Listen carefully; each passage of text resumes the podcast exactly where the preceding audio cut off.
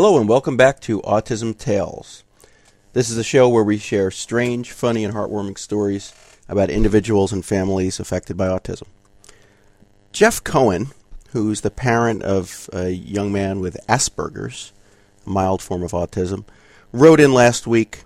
He's uh, also a writer. He's he's written a few books. One is uh, The Asperger Parent: How to Raise a Child with Asperger Syndrome and Maintain Your Sense of Humor.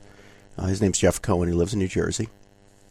In any case, uh, he his favorite story. Uh, he he writes, "My son Josh was about six when we, he was diagnosed with Asperger's syndrome, and that winter he came home from school one day in a real Asperger snit. He had already decided how he was going to release his anger, and naturally he'd release it in my direction, since I'm the parent who's home when he gets home from school."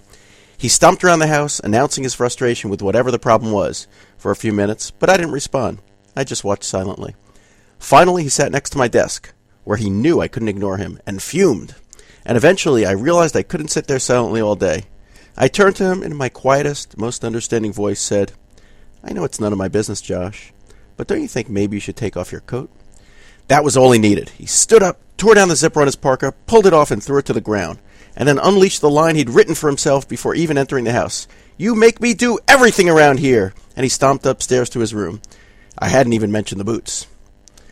So that's the story uh, of the week. If you've got a good story, uh, something interesting, funny, strange, whatever it might be, please uh, email it over to us at stories at driveforrebecca.org.